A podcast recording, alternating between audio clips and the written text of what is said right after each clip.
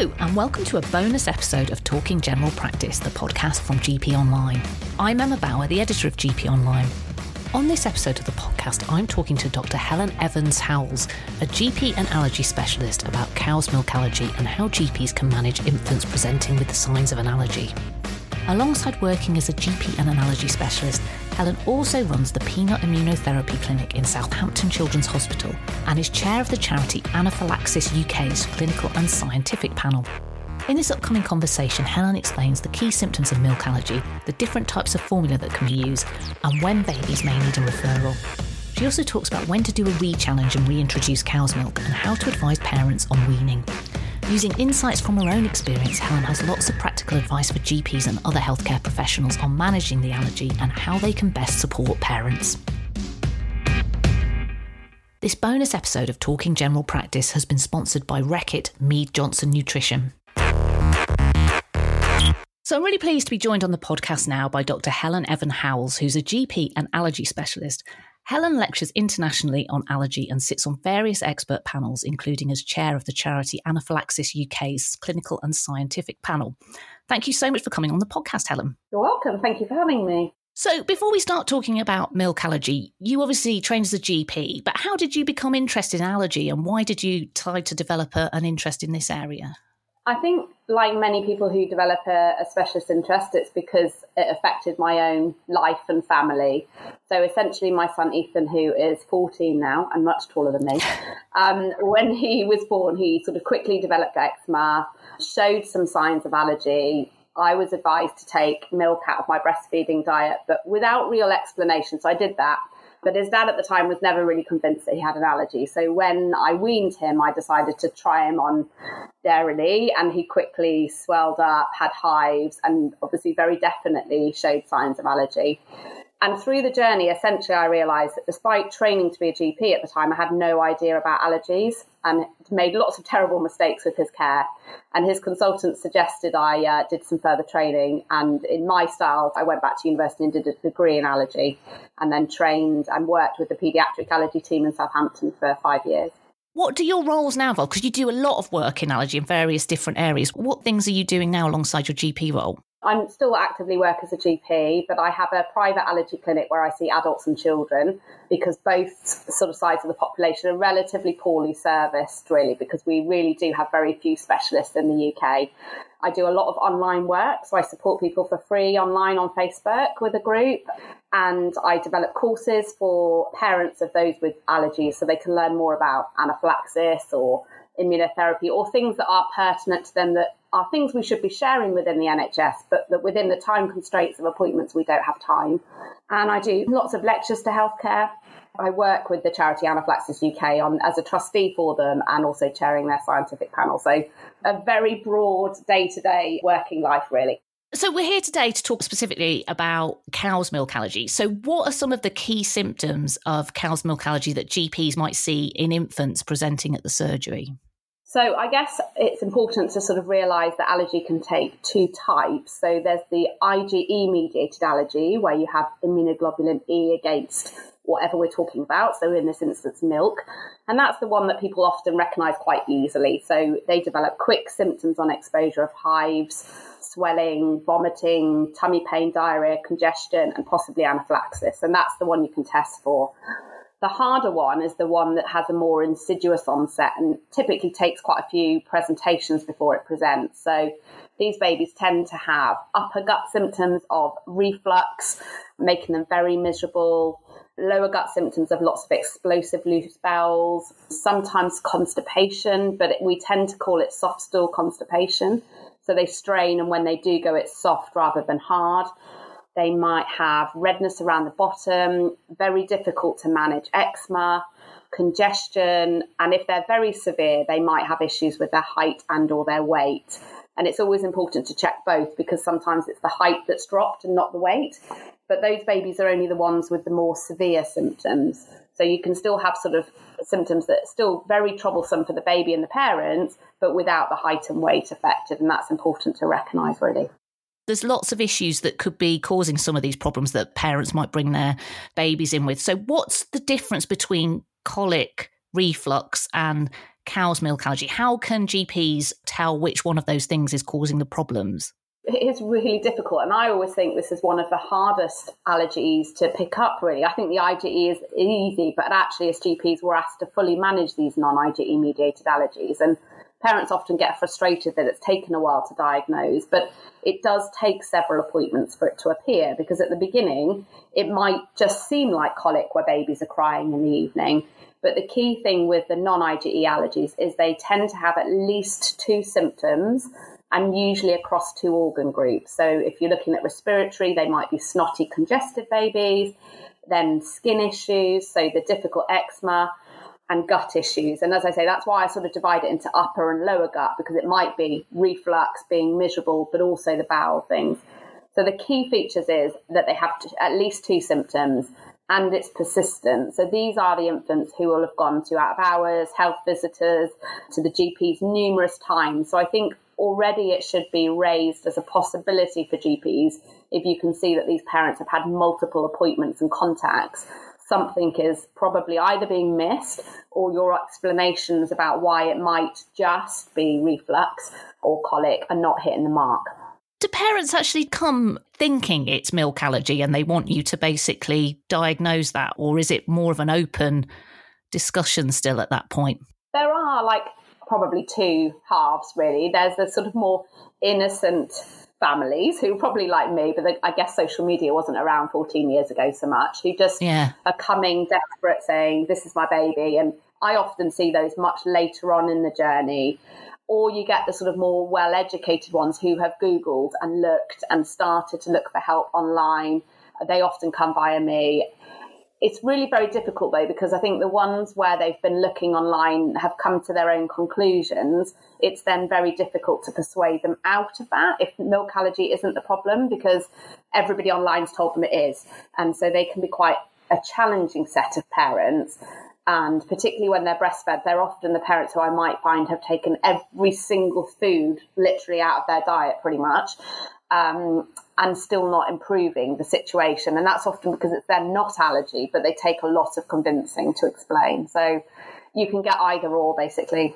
I was going to ask you about that. So the GP thinks it probably could be cow's milk allergy. So what advice do you give to breastfeeding mums? Is it about starting to exclude things from their diet to see if that might be causing the problem? Yeah, so it's always talking to the mums about what would they like to do and making sure that this is shared. Because I have got a subset of mums who say, I absolutely am not taking these foods out of my diet. I can't live without the food. It's very hard.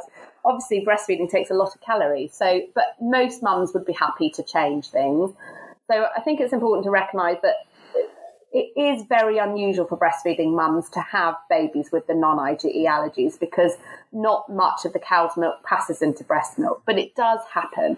So we'd be looking at removing the cow's milk, but probably saying to the mums that it's up to 50% of babies might also react to soya. So if you go straight out and swap your cow's milk with soya milk, for instance, you might find they don't get better. So at that point, I don't usually cut soya, but I just say be mindful that you don't go and drink shed loads of it. It might cause issues.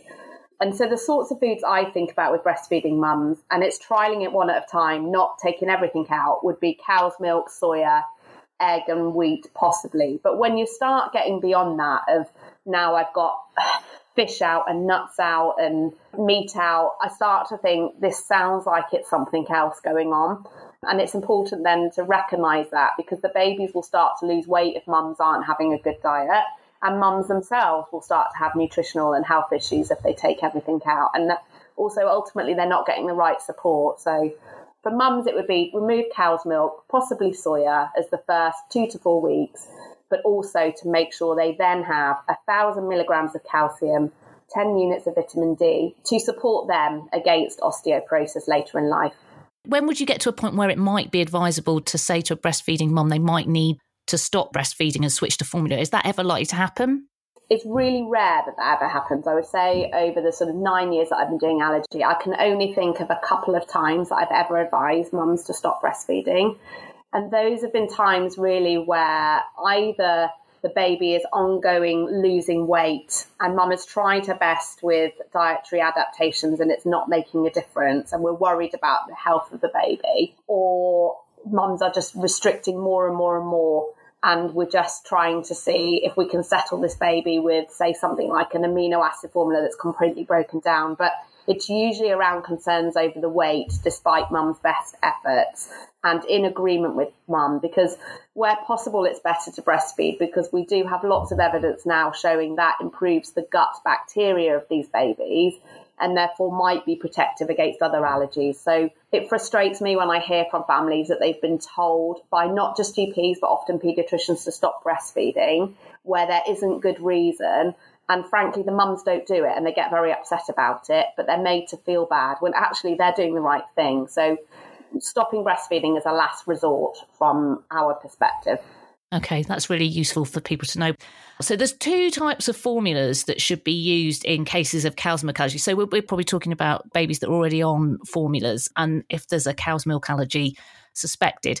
Can you explain the differences between those two formulas and the indications for each of them? So, broadly speaking, when we're looking at allergies, then we might use either an extensively hydrolyzed formula or an amino acid formula. There are sometimes we might use a soya formula, but not for those babies that are under six months of age and where you're clear that soya isn't a problem. But broadly speaking, in primary care, the only ones we're actually prescribing are extensively hydrolyzed or amino acid, because soya you can buy. So the extensively hydrolyzed formula is basically where the cow's milk um, chain is broken down into much smaller chains, and it's felt that up to 90% of babies they're not going to react with a milk allergy if you give them that type of formula.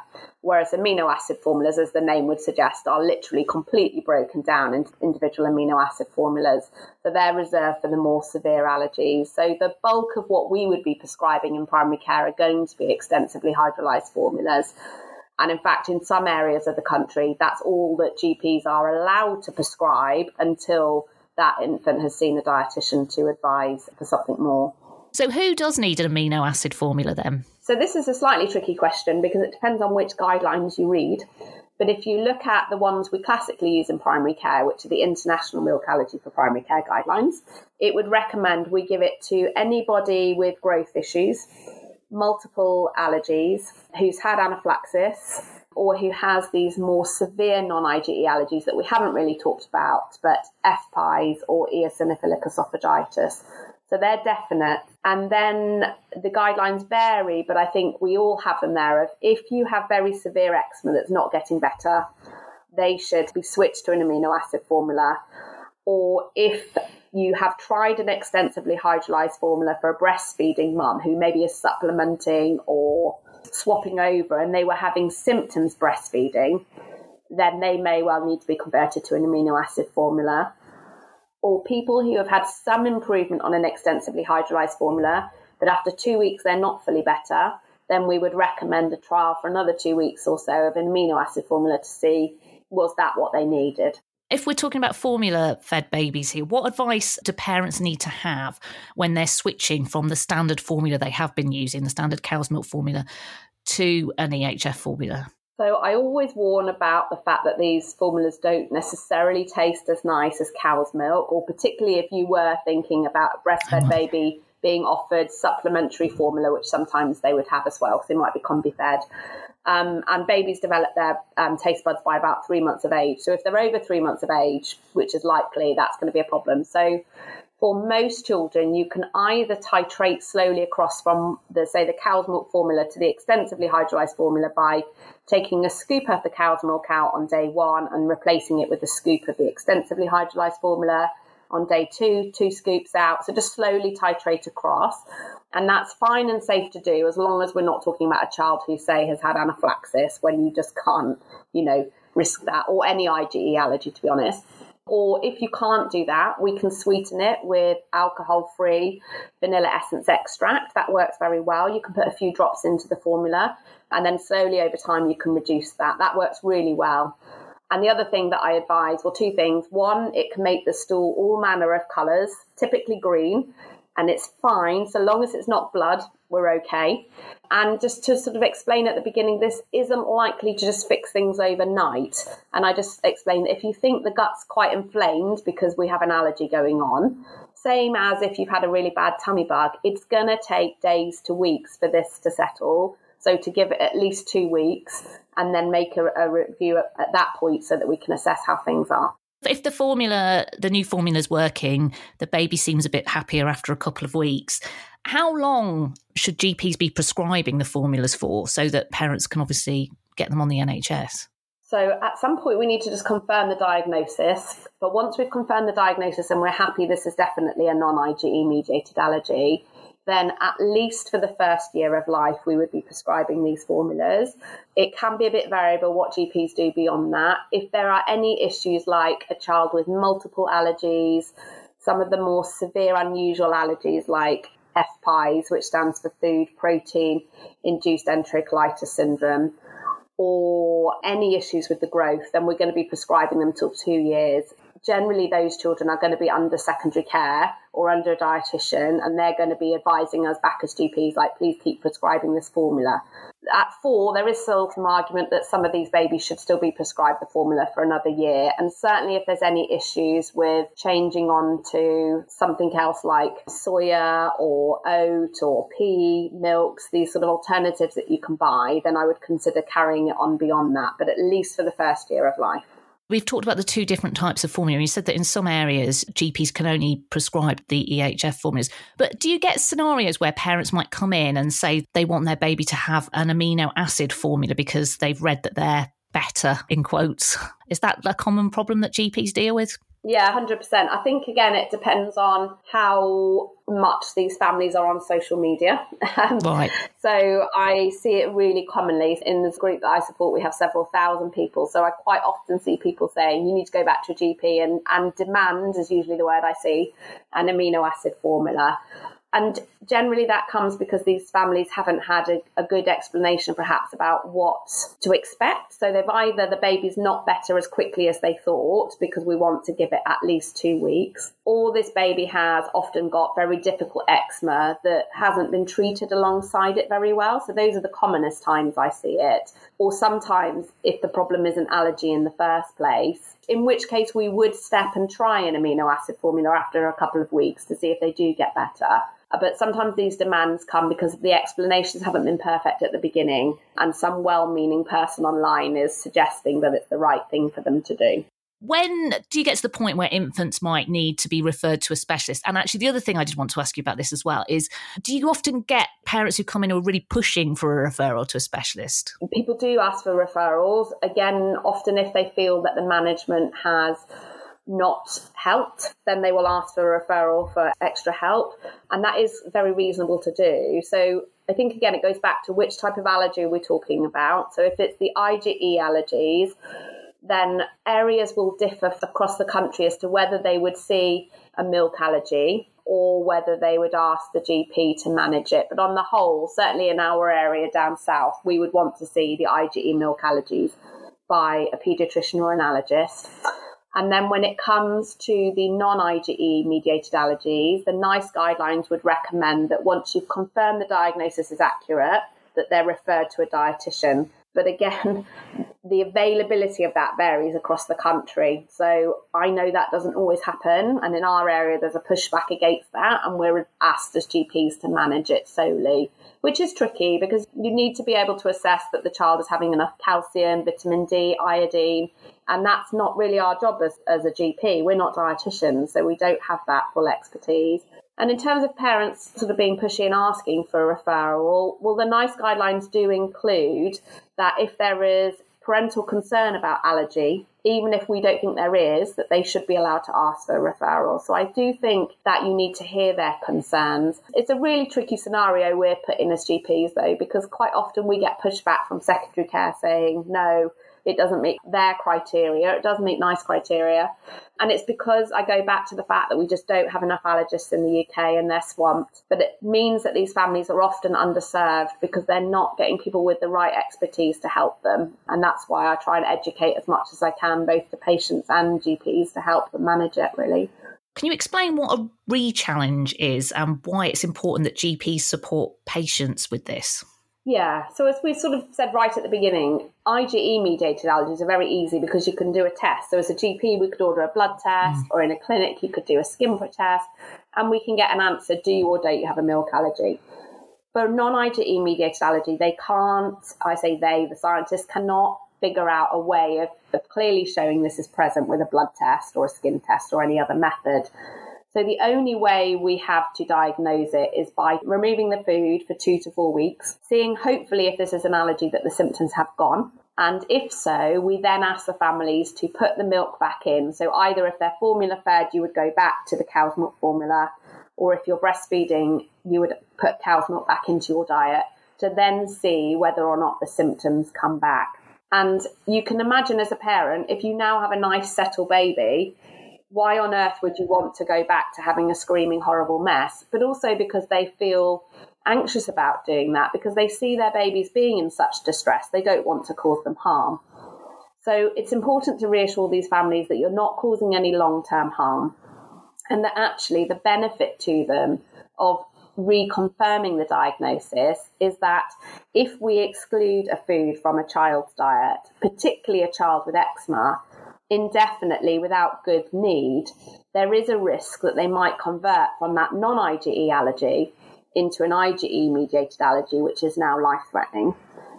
Also, there's a cost associated with avoiding cow's milk or whatever food we're talking about indefinitely without good need, and that's getting more and more in this cost of living crisis.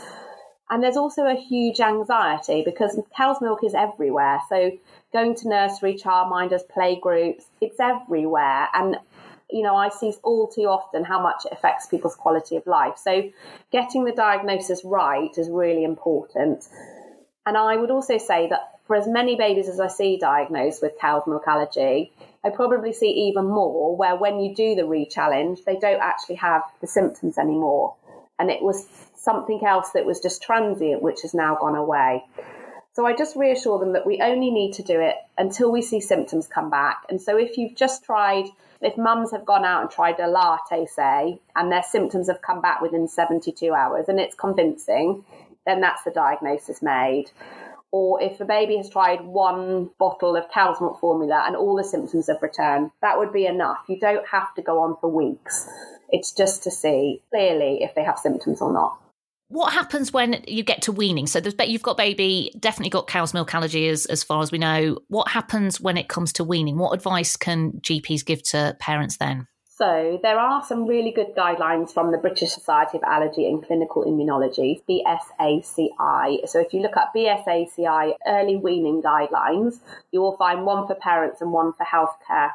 So they recommend that if a child is at a higher risk, and by that we would mean children with eczema, or children who have an egg allergy, which obviously you're not going to know yet, then they recommend early weaning from the age of four months if the infant is ready. So they need to be able to hold their head up and have lost their tongue thrust.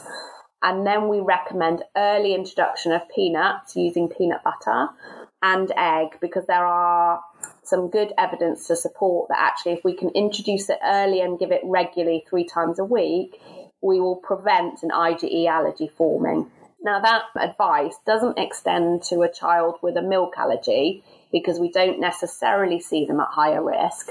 But I think you can assess and discuss it with the parents so I personally do talk to parents about early weaning, and if they are happy to do it, because not everybody is happy, they want to wait for six months, then I would support them doing it because there is increasing evidence that the earlier we give peanut butter to everybody, even the general population, the more likely we are to prevent a peanut allergy forming. That's really interesting. What kind of follow up do these children need? How long should you be seeing them after they've got to the weaning point? Once we've sort of confirmed that diagnosis and we've done the re-challenge, from a non-IgE mediated allergy point of view, we would say exclude all cow's milk products from that child's diet for six months. And then we would look to be introducing it using a ladder. And you can look up the ladders. If you look up IMAP, which stands for, for International Milk Allergy for Primary Care Guidelines, it comes with advice about how to do it and recipes. So basically, you start with baked milk in the form of a biscuit. So when cow's milk is cooked in a matrix, usually with wheat, it makes the milk less reactive. So some children will then tolerate baked milk, but might not tolerate a pure cow's milk drink yet. But you start introducing it, and every few weeks or so, depending on how ready that family are usually to move up. You move up each rung of the ladder to see where the child can tolerate. And if they start reacting, you move back to the rung they can cope with and try again in three to six months. So I think you follow them up really until you're happy that they have got milk introduced. If they start to have lots of issues with reintroducing, it might be time to get a dietitian on board. And in terms of the IgE mediated allergy, generally they're going to be under secondary care, but we will only be introducing the milk ladders for them when we're happy that the tests are low enough to allow that. And so generally that needs specialist guidance. So, do most children, will they kind of grow out of it then? Do you see that most of them at some point they get to the point where they can have milk back in their diet as they get older? Yeah, the majority of children with IgE and non IgE mediated cow's milk allergy will outgrow it by the age of two to three. So, around 70%, I think, are the figures. And if you look at true milk allergy persisting into adulthood, it's very, very low. I think it's very difficult because you might talk to parents of children who are five, six, seven, eight with non IgE mediated allergies where they haven't actually put the milk in or they feel like they're having difficulty progressing. And yet we look at the number of adults with milk allergy and see it to be much less. So either they're just living without it, which in a world where we do more veganism and plant based might well be the case. Or sometimes what happens is that when children become old enough to make their own decisions about what is or isn't bothering them, they start putting foods back into their diet. So sometimes the children I see with the trickiest issues when they're little have much less of them when they're old enough to make their own choices. Thank you so much for coming on the podcast, Helen. No problem at all. If anyone ever has any questions, if they need some support, they can reach out. It's h.howells at nhs.net. Further support about the diagnosis and management of cow's milk allergy and any of the issues that we've been talking about today is available via the link to the Cow's Milk Allergy in Practice series on our sister website MIMS Learning, which we put in the description for this episode. That series is also sponsored by Reckitt Mead Johnson Nutrition and includes three MIMS learning modules from the 2022 series, which provide three hours of CPD. Helen presents a webinar called When is an Allergy Not an Allergy? How to Make the History Matter, the other two webinars cover Why is my baby crying? A GP's guide to common infant feeding conditions, and When, Why, How demystifying hypoallergenic formulas. Also available via that link is the recently completed 2023 series of webinars, which are now available on demand. So do have a look at those if you want further information on what we've been discussing today. Well, that's it for this bonus episode of Talking General Practice. Thank you so much for listening, and thanks to Helen for taking the time to talk with me today. I'll be back with our regular Talking General Practice episode on Friday, so please do join me then.